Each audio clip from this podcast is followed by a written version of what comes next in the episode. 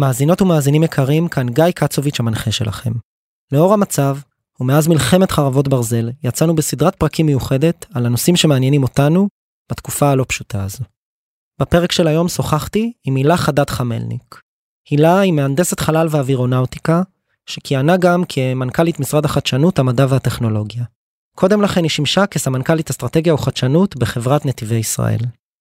יחד עם אהוד שניאורסון, שהוא היה מפקד 8200 לשעבר, ואיציק פרנפס שהוא שותף בקרן ההון סיכון באטרי ונצ'רס, הם הקימו יחד בתקופה הזו קרן חירום לאומית לסטארט-אפים לאור המצב.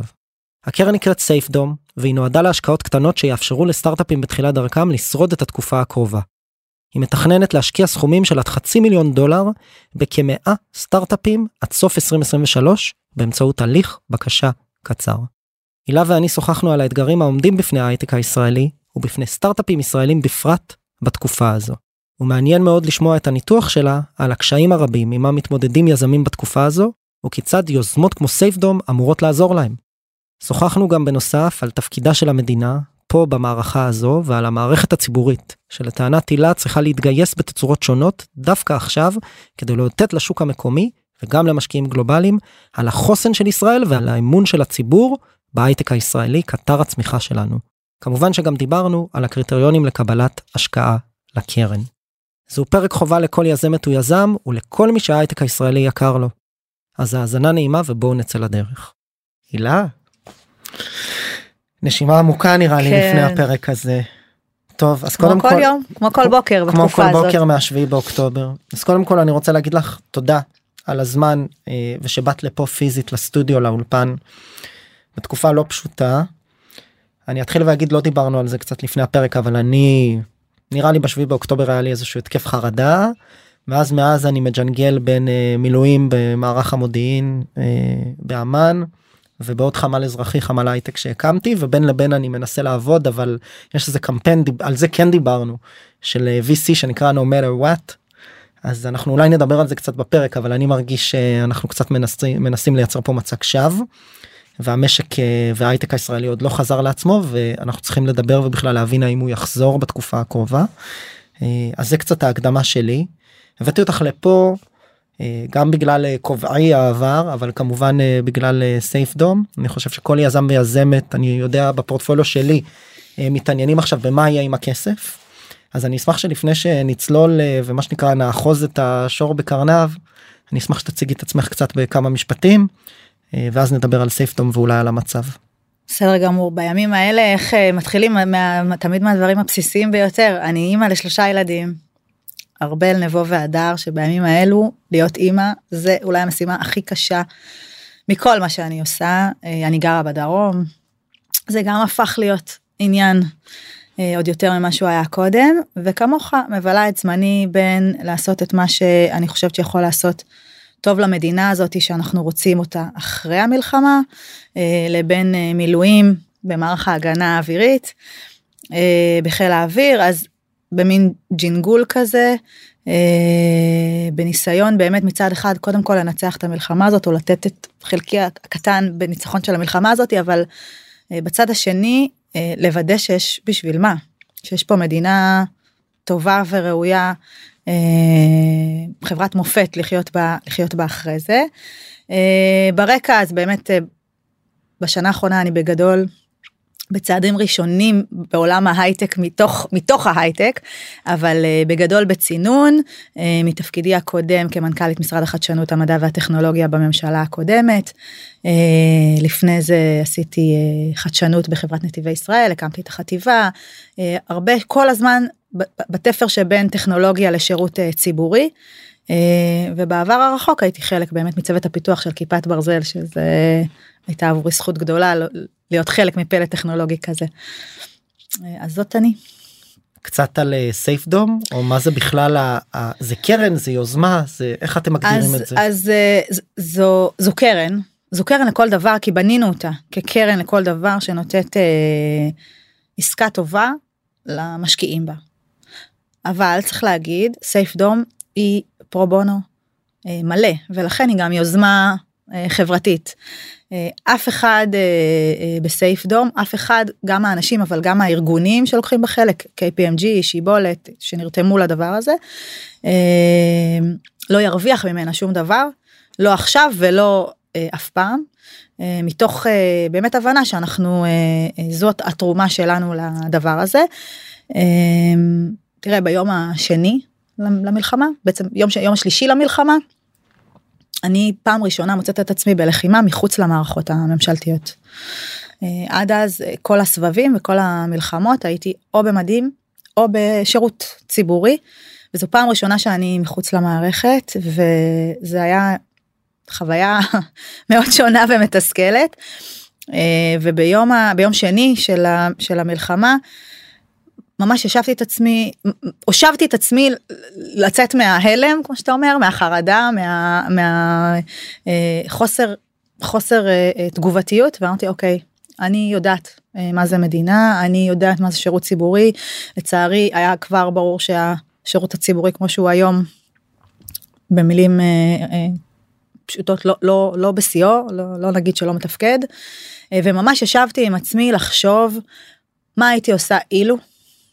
אם הייתי יושבת היום אה, במשרד על תחומים שבהם אני אמונה אה, ואיפה אני יודעת לתת אה, ערך מוסף. ובניתוח הזה ש, שעשיתי היה לי ברור שיש נקודת כשל אחת מאוד מאוד משמעותית בהייטק שהיא תהיה זאת שתיפגע הכי הכי הרבה מתוך המצב הזה שלא בא בוואקום אנחנו אחרי שנה מאוד מאתגרת אנחנו אחרי כמה שנים אחרי מאוד כמה מאוד שנים אחרי שנתיים בעצם מאז 2021 שנים מאתגרות שבהתחלה היו גלובליות ואז חצי שנה הם היו לחלוטין לוקאליות. ראינו כבר את העולם מתאושש מי שיסתכל על המספרים אפשר היה לראות שאנחנו מנתקים. נכון אז בוא אז בוא אני, אני אתן לזה באמת את ה framing אז היה את הקורונה שנחתה עלינו לפני שנתיים שנתיים וחצי שלוש תלוי איך סופרים. ו... בהתחלה באמת היה איזושהי האטה ואז הייתה צמיחה מאוד גדולה כי הייתה דיגיטציה וביקושים אה, אה, אה, קשיחים אה, למוצרים דיגיטליים וכדומה. בשלב מסוים הריבית התחילה לעלות והמשק התחיל להאט נכון אנחנו מקצרים את זה עושים איזשהו תקציר עיקרי הדברים ובאמת כל השווקים חוו האטה. נכון. ובשלב מסוים הייתה התאוששות בחודשים האחרונים עוד לפני המלחמה רק לא כאן. ויש ו... שיגידו בנסיבות uh, פוליטיות התחיל, אה, מקומיות. נכון. הרפורמה התחיל, או התחיל הרפורמה או ההפיכה לא משנה מי, מי קורא לזה איך. אבל התחיל חוסר יציבות פוליטי משמעותי שהוסיף אי ודאות למי שגם ככה משקיע באי ודאות גבוהה uh, כשמו הון סיכון שלא היה קיים במדינות אחרות ולכן ראינו השקעות שראינו מספר מאוד נמוך של השקעות וקושי מאוד מאוד גדול לגייס. וכשמדברים במספרים אם אני לא טועה זה בא לידי ביטוי באמת בשפל גם של כמות עסקאות וגם של כסף שזורם פה כבר נכון. מזה כמה שנים. צריך להגיד ב-21 הייתה שנת שיא. כן. היה ברור ש-21 היא שנת שיא של מספרים שלא יחזרו על עצמם. זה אף אחד לא השלט עצמו. היה ברור ש-22 ו-23 כנראה היו יותר נמוכות מ-21. אבל כמה נמוך את זה אף אחד לא העריך וגם משך הזמן ושוב בעיקר אה, מה שהיה קצת לפני המלחמה מה שהיה מתחיל להטריד מאוד.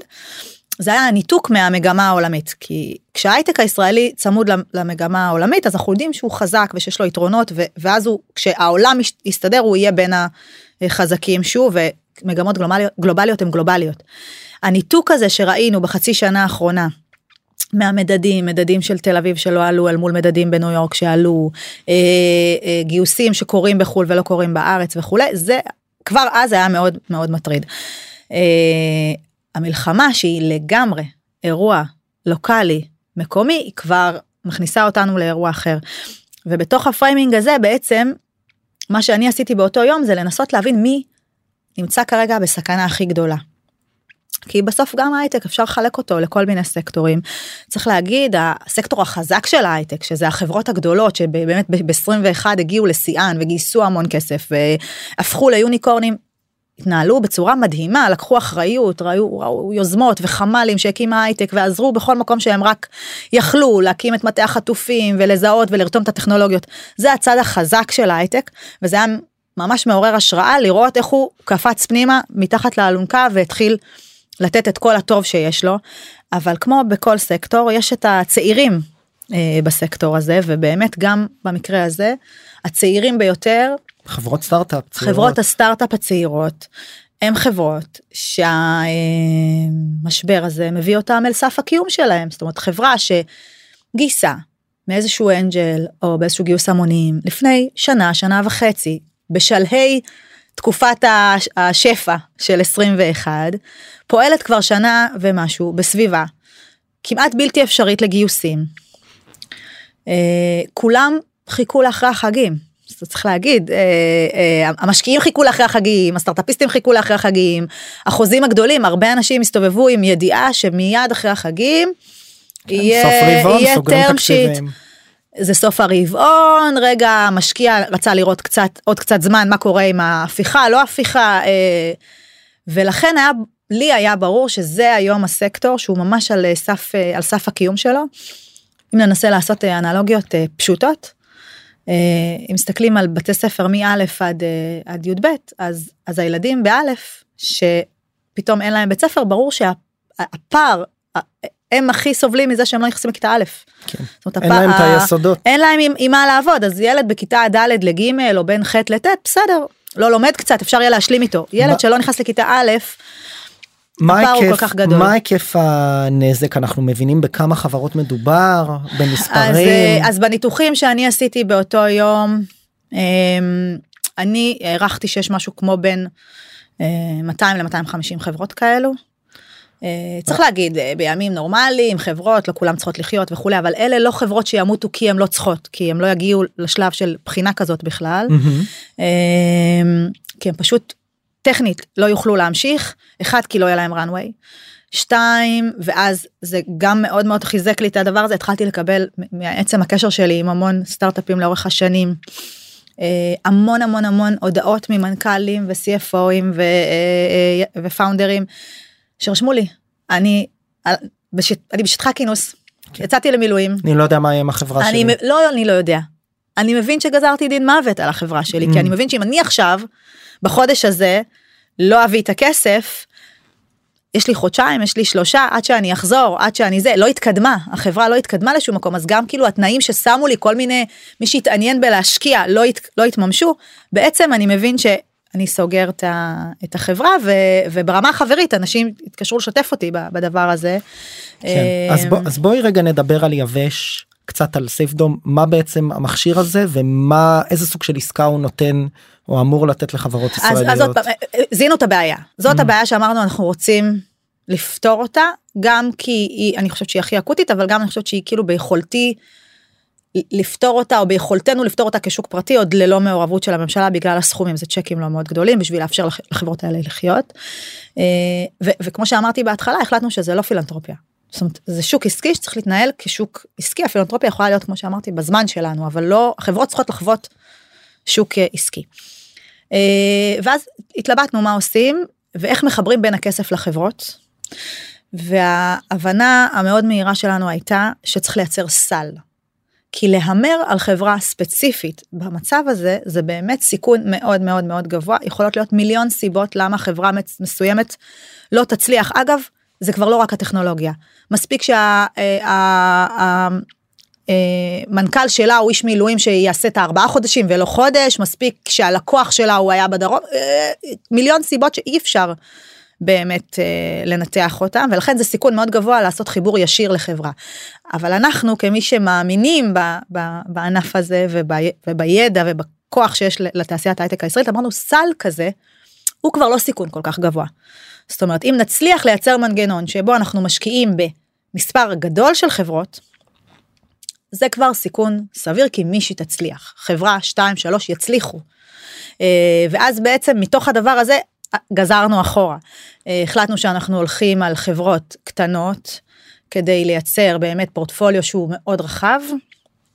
אמרנו אנחנו לא יודעים היום ברמת הדיו דיליג'נס שאנחנו נעשה ואנחנו נעשה אבל הוא יהיה מאוד בסיסי אז אנחנו גם לא יודעים לשים עכשיו צ'ק לאפשר לחברה לעבוד שנתיים. כן. אנחנו צריכים לאפשר להם רגע להחזיק את הראש מעל המים משהו כמו החייאת זהב לתת להם להגיע לאחרי המלחמה ואז באמת החברות הטובות עם צוות טוב עם צוות חזק עם- ימצאו את הדרך אז, אז, באיזה, להתקדם. אז באיזה חברות מדובר בשלבי סיד? אז זה סיד פרס סיד A מסוימות תלוי כי, כי, כי יש שונות ביניהם. משהו כמו עד עשרה עובדים כי אמרנו שזה עד runway של 100 אלף דולר אז קשה להחזיק חברה של מעל עשרה עובדים Mhm. אה, ברנווי מעל אה, 100 אלף דולר. אה, חברות שאין להם כרגע כסף לחצי שנה הקרובה זאת אומרת שהם יסגרו מתוך הבנה שזה חירום ומי שיכול לשרוד צריך למצוא את הדרך. אה, ולתת להם צ'ק של לשרוד. כמה? ולתת להם צ'ק שיאפשר להם להשלים חצי שנה אז אם זו חברה שממש בכספי האחרונים כי היא הייתה אמורה להיכנס השקעה אחרי החגים והיא ב-100 אלף דולר אז זה סדר גודל של חצי מיליון דולר זה הצ'ק הכי אה, הכי גדול. אה, חלקם יהיו יותר קטנים כי אם החברה היא ברנווי יותר יותר קטן אז אז אנחנו נאפשר לה חצי שנה כן. אז בעצם אתם מסתכלים על, ה, על הברן החודשי נכון. ואומרים אוקיי זה מה שהחברה שורפת בחודש וניתן לה איזה ליווי, נכון, איזה ליווי של שלושה עד שישה חודשים נכון. כדי שהיא תוכל להגיע לשש אחרי המלחמה בצורה טובה. כדי שהיא תוכל להגיע לשם לכל הפחות כמו שהיא הייתה עכשיו ומשם לעבוד כמו שהיא הייתה עובדת. אה, אז צ'קים של אנחנו מדברים על בין 100 200 ועד בין ל- 100 200 אלף דולר לחצי לחצי מיליון דולר אה, חברות עם הברן רייט היותר גבוה ובאמת אה, אה, אז אני חברה של חמישה עשרה שלושה פאונדרים עשרה אנשים איך אני יודע אם אני מתאים אז קודם כל כשאנשים שואלים אותי אני מבקשת מהם להגיש. אה, קודם עדיף, כל. קודם כל שיגישו זה היה מדהים הוצאנו את זה היו לי תוך פחות מ-24 שעות מעל 300 אפליקיישנס אחד זה מראה מה, כמה אנשים באמת באמת עכשיו ולא כולם יעברו לא כולם qualified הכל בסדר. כיוון ששוב אנחנו בחירום אני מעדיפה להגיד לבן אדם אין לי זמן לשבת עם אנשים כמו שהייתי רוצה בימים נורמליים ולעשות שיחה ושיציגו לי את המצגת וכולי אז שמנו מסננים. אה, המסננים הגסים הם, הם, הם, הם אוטומטיים אה, וביקשנו את- את המסמכים שיש לכל יזם גם אם הוא יושב עכשיו בשטח כינוס בעזה כן את ה... אמ, את הדק ואת אה, ה burn rate שלו איזשהו אקסל פשוט אה, ואת ה one pager ואנחנו שולפים משם את הנתונים. ו, ויש לנו איזה מסנן גס רגע בכלל למי מי qualified ואם בן אדם יש לו ספק אז אז אני מבקשת שיגיש. שיגיש. אה, זה משנה אם הסטארט-אפ שלי נפגע קונקרטית מהמלחמה אם יצאתי למילואים או לא אז עשינו- אם אני מת- מתאמ... אולי אם אני במאמץ שלנו- האזרחי או לא. כן התשובה היא כן. ההבנה שלנו אחד זה שכולם נפגעים. אין מישהו שלא נפגע עכשיו השאלה היא כמה. אה, אז שמנו מדד לזה אנחנו כאילו בעצם מייצרים לכל סטארט-אפ שני ציונים. אה, ציון על החברה כי בסוף אמרנו זה משקיע Fundable זה, או לא fundable? כן אה, מן הסתם חברה שכבר נמצאת במכירות חברה עם פטנטים חברה זה שוב בהת- בהתאמה לגיל החברות ומתוך הבנה של גיל החברות אבל איזשהו רגע ציון אה, על החברה וצריך להגיד כולנו באים ב... עם כמה כסף שאנחנו הצלחנו לגייס אבל בנפש חפצה כאילו אנחנו לא עכשיו בודקים ב- בתוך הצ- הציציות אבל אבל בודקים ועושים due diligence כי בסוף כמו שאמרתי אנחנו רוצים להביא עסקה טובה למשקיעים. והציון השני הוא כאילו ציון כזה של אה, כמה נפגעתי. כן. כי אה, פנו אליי סטארט-אפים סטארט-אפ שיושב בניר עם שחלק מהעובדים שלו נהרגו. שהמשרדים הוחרבו מה שנקרא לא דינו כדין ברור אה, שלא דינו חברה כדין בתל אה, אביב. סטארט-אפ שיושב פה בתל אביב ואחד העובדים במילואים. לא שזה נפגע פחות כאילו לא שזה לא נפגע ולא נמצא במצב מאוד מאוד קשה אבל כאילו ברור שיש פה גם בתוך הקושי הזה איזשהו מדרג אה, אז, אז אנחנו מייצרים את שני הציונים האלו. אה, כדי ש, ש, שנדע לקחת את שני, את שני הדברים בחשבון. וכמה השקעות אתם רוצים לעשות בסך הכל? אנחנו, כי המכשיר אה, לפי הפרסומים הוא מכשיר גדול. אז אז אז צריך להגיד אנחנו לא בימים כתיקונם אז uh, יצאנו לדרך עם שני הערוצים במקביל מצד אחד אנחנו כבר מקדמים עבודה מול סטארט-אפים ומצד שני עובדים כל הזמן בלגייס את הכסף. אנחנו שואפים ומקווים להצליח ואני יש בי את האמונה שנצליח לגייס בין 30 ל-50 מיליון דולר ולכן נוכל לה, להשקיע ב-70-100 חברות. אה, אנחנו בדרך לשם אנחנו עוד לא, עוד, עוד, לא ביעד שרצינו אבל אנחנו בדרך אנחנו כנראה נעשה כבר first closing ונתחיל להוציא את הכסף לחברות שוב כי הכל קורה תוך כדי כדי לקצר זמנים אין, אין, אין לנו את הפריבילגיה רגע לחכות לראות מה יקרה כן, זה יאבד, את, ה. יאבד את, ה, את המשמעות. אז אנחנו אנחנו תוך כדי אז אני מאמינה שכבר בשבוע שבועיים הקרובים כבר לבץ' הראשון של החברות עם הכסף שכבר יש. יפה. צריך להגיד, ואת אומרת מעל ל-300 הגשות, מעל ל-300 הגשות, אה, אנחנו כן גם מדרגים את זה אל מול חברות מתוך הבנה של כמה זמן, כמה runway נשאר להם נכון מה לעכשיו, אז אנחנו, גם. כן, אז אנחנו מנסים לדלות קודם חברות שה-runway שלהם כבר עכשיו יותר קצר. אה, זה מין מערך כזה שיקולים מאוד מאוד אה, מאוד אה, רך ומורכב, אבל כמי שבאה ממדיניות ציבורית ופה זה קצת מדיניות ציבורית כי כי כי שוב זה לא לא ימים נורמליים. הקושי במדיניות ציבורית הוא להחליט מה כן ומה לא. אבל אין ברירה כי כשלא מחליטים אז יוצא שאף אחד לא נהנה כי תראה מה קורה עם מתווה הפיצוי לעסקים. לא מחליטים כן ככה לא ככה לא ככה חוסר ההחלטה כל כך הרבה ימים המחיר שלו הוא יכול להיות יותר כבד. אה, ולכן כן כבר ביציאה לדרך החלטנו דברים מאוד מאוד ברורים ולכן גם כשבאות אליי ופונים אליי חברות מדהימות עם ברן רייט יותר גדול ושכבר עשו והן באמת מדהימות ואולי בכל זאת התשובה היא לצערי אה, מיידית אה, לא כי זה לא אה, בקטגוריה. כי, כי, כי בחרנו מאוד חד זה המחיר בשביל לייצר מדיניות כש, אה, כשמה- כשמהירות היא, היא פרמטר אה, קריטי. וליבי באמת עם, עם ה... כאילו הלוואי והייתי יכולה להתנהל אחרת אני כאילו בשונה מבדרך כלל מתנהלת בצורה נורא קצרה עם אנשים גם כי אני במילואים ועד שאני מגיעה לטלפון אז ואני כבר עונה לטלפון אז אני ממש אה, קצרה אז אני כאילו מתכווצת לי הבטן כל פעם שאני צריכה להגיד לבן טוב תקשיב זה אני- לא מתאים. ברור לי שאתה צריך לספר לי על הסטארט-אפ שלך אבל אין לי זמן לשמוע. שלח לי וואטסאפ אני אעביר לך את הקישור תירשם ברור שאני מבחינת כאילו זה זה צובט לעשות את זה אבל אבל זה המצב וזה חלק מה... אז. אנחנו אז אנחנו באמת נפרסם את הלינק להגשה ב description של הפרק כדי שכל יזם ויזמת שרוצים יוכלו להגיש. אני רוצה לשאול אותך בתור אה, מנכ"לית אה, משרד לשעבר שעוסק בתחום. ומתוך התבוננות קצת דיברנו על אה, מתווה הפיצויים לעסקים אה, הוציאו עכשיו נכון ברשות החדשנות סביב אה, יחד עם משרד האוצר את, אה, את בעצם אה, איזשהו מסלול למענק נכון. מהיר שגדל מ-100 מיליון שקלים ל-400 מיליון שקלים. קצת ברמה ההיקפית אני חייב לשאול אותך. כמה להערכתך מההיכרות שלך את המצב קודם ואולי ההתבוננות על המצב עכשיו כמה אנחנו באמת במשבר שיכול להיות מאוד עמוק השירות הציבורי במשבר הכי עמוק שהוא יכל להגיע אליו. עד כדי קריסה מוחלטת בתפיסה שלי. ואני אומרת את זה בצער רב כמי שהייתה בשירות הציבורי שנים לצע... לצערי גם קצת התרענו על זה אני די מכה על חטא שלא מספיק חזק. אה, בשנה האחרונה אה, כשממנים אה, אנשי אמון כשנהיה נתק בין בין איש אמון לאיש מקצוע הרי לאורך שנים מינו אנשי אמון ותמיד מצאו גם את הבן אדם שהוא גם מקצועי אבל גם אמון. הממשלה הזאת הגדילה לעשות והפרידה בין שני הדברים.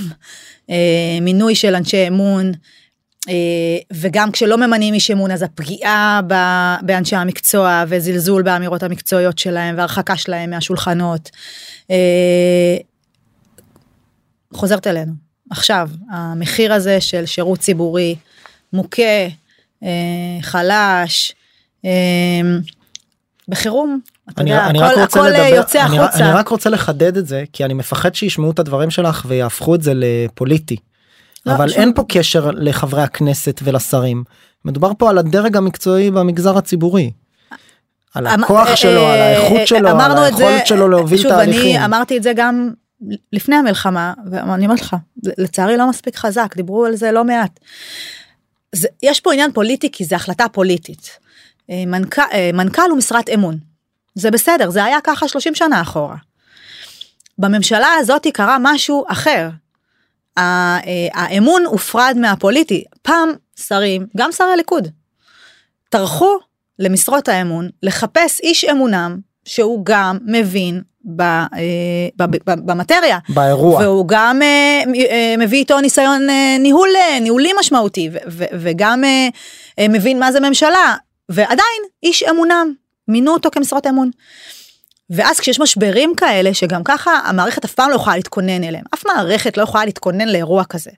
אבל כשיש אנשים טובים אז הם מתעשתים ומוצאים פתרונות.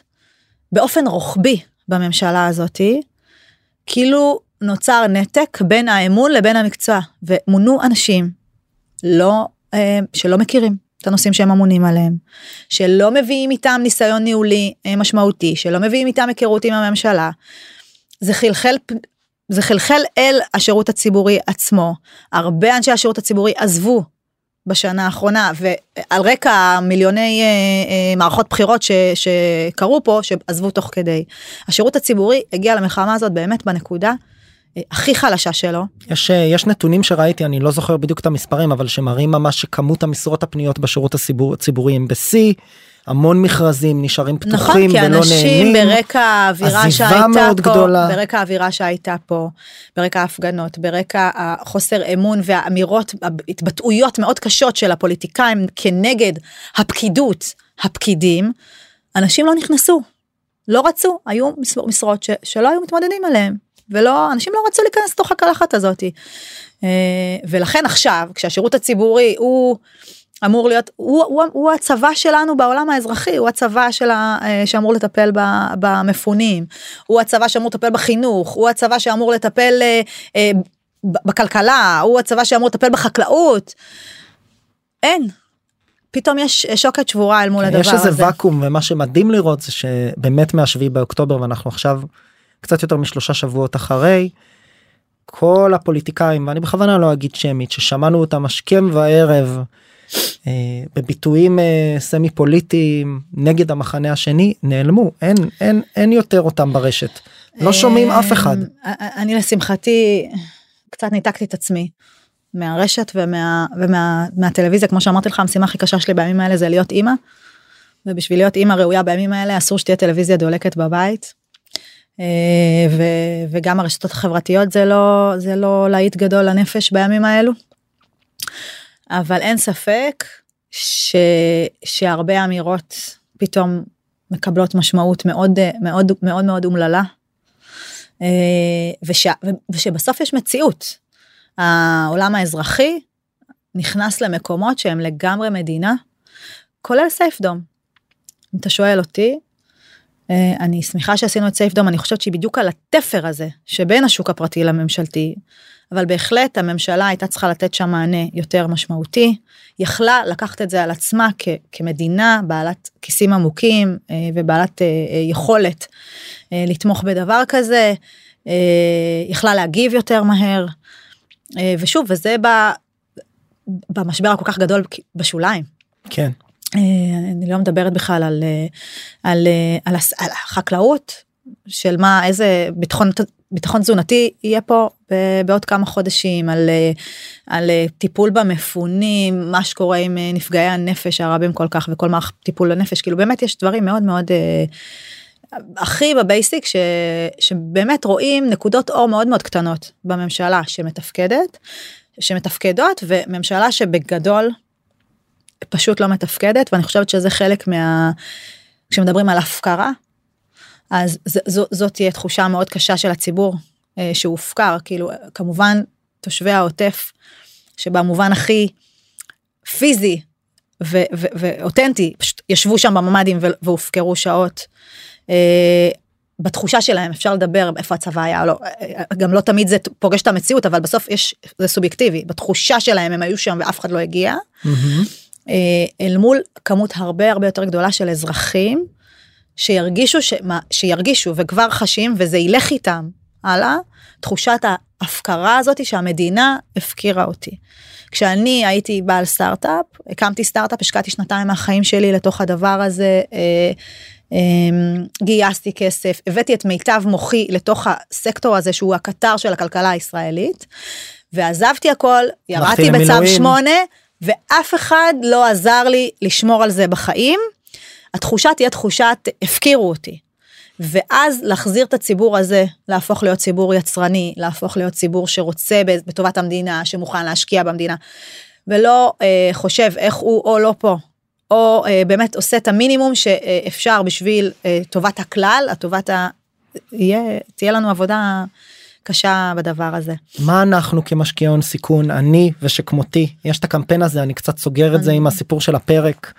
אה, שפתחתי בו של no matter what אני ראיתי את זה זה המון חברים שלי ואני מאוד אוהב אותם והכל בסדר אבל זה קצת BS אנחנו לא חזרנו לעסקים כרגיל אה, וזה גם נראה לי נורא קל למשקיעים להגיד את זה כשאנחנו יושבים על דמי ניהול והעסק שלנו כרגע עוד לא קורס. לפחות בינתיים. ואני אומר אין הלימה בין זה לבין המצב של יזמים נכון, כרגע אני- אני מרגיש אני- שאנחנו משקרים לעצמנו ומשקרים החוצה. אני יכולה להבין את הפסיכולוגיה שאומרת אנחנו צריכים לשדר לעולם שאנחנו חזקים, אבל אני אומרת יש אירועים בחיים שהם אירועים אחרים, זה אירוע אחר. אה, ולהגיד we deliver no matter what, אה, זה כמו להגיד היום למפונה כפר עזה אתם תחזרו הביתה no matter what, או לאנשי שלומי שפונו ואף אחד בכלל לא מתעסק עם החיזבאללה אתם תחזרו הביתה no matter what, זה אה, מעיד על ניתוק על ניתוק אמיתי בין סקטור אחד לסקטור אה, אחר. אה, אמרתי לך את זה לפני הפרק, אני נוסעת בקו שבין הדרום לתל אביב, אנחנו באמת חיים קצת בעולמות אחרים, אצלנו הילדים לא יוצאים מהבית מהפחד, לא חזרו למסגרות, לא יוצאים לשחק כדורגל, כי אולי יש עוד מחבלים בחוץ, זאת התחושה. זו תחושה שלשמחתי בתל אביב לא קיימת, זה, זה לא ביקורת, אבל, אבל צריך להבין את זה, בטח קובעי מדיניות צריכים, הזה. צריכים להבין שקיים את הדיסוננס הזה ולהיות רגישים אליו, ולכן להוציא מין כזה we deliver no matter what, זה קצת אני צורם. ש- הערכה שלי אה, שיכול להיות שזה רבעון אבוד זה בוודאי לא שבועיים אבודים. אני חושבת שזה רבעון אבוד במקרה הטוב וחציון אבוד במקרה הרע. אה, ייקח זמן עד שאנשים יחזרו מהמילואים, וגם כשהם יחזרו מהמילואים. אגב, מילואים, מילואים, בתי חולים כרופאים, אה, התגייסויות אזרחיות, כן, אה, זה הכל, או לכ- השירות אותו- הציבורי אותו והאזרחי, כן. כן, אני כאילו אומרת מילואים כי זה, זה המונח שאנחנו מכירים, אבל, אבל לא שונה מישהו שעכשיו החליט שהוא עוזב הכל כי הוא חייב לעזור למצוא טכנולוגיה שתזהה חטופים, זה מילואים לכל דבר. אה, גם מי שיחזור משם, אם אנחנו חושבים שביום שהוא יחזור וישב על הכיסא שלו בעבודה, הוא יהפוך להיות יעיל ואפקטיבי, אנחנו טועים, אנחנו כחברה נצטרך את הזמן אה, עיכול, עיבוד, אה, אנשים ייקח להם זמן להתניע מחדש, להפוך חדוות היצירה, כל מה שטוב בהייטק הישראלי, אה, היצירתיות, הפריצת דרך, החוצפה, ייקח זמן לאנשים לה- להגיע לשם, לרמות שאנחנו מכירים אה, עוד פעם. אני לא מדברת על, על זה שבצד הכלכלה זה טוב, אבל ההייטק זה יהיה מאוד קשה, שהתעשיות הביטחוניות והעולם הביטחוני ישאב אליו שוב את הטאלנטים, אה, טאלנטים מאוד מאוד טובים. זה כבר קורה. אה, ולכן עוד פעם אנחנו אה, זאת אומרת, בסוף הגיוסים אל מול יוזמות שפתאום הן מאוד חשובות נכון סטארט-אפ שעובד בלהציל ילדים מתביעה שעד לפני חודשיים אולי גייס אנשים טובים עם הקושי שהיה היום בכלל לא יהיה לו סיכוי להביא טאלנט הטאלנט הזה ירגיש שהוא צריך אה, אה, הפרופורציות בחיים קצת השתנו והקשב השתנה. אה, אז אז אנחנו כאילו אל מול אירוע מז'ורי. אני כן אגיד במשפט אופטימי, אני חושבת שמדינת ישראל היא מדינה חזקה, יש פה משהו שבאמת אין בשום מקום אחר.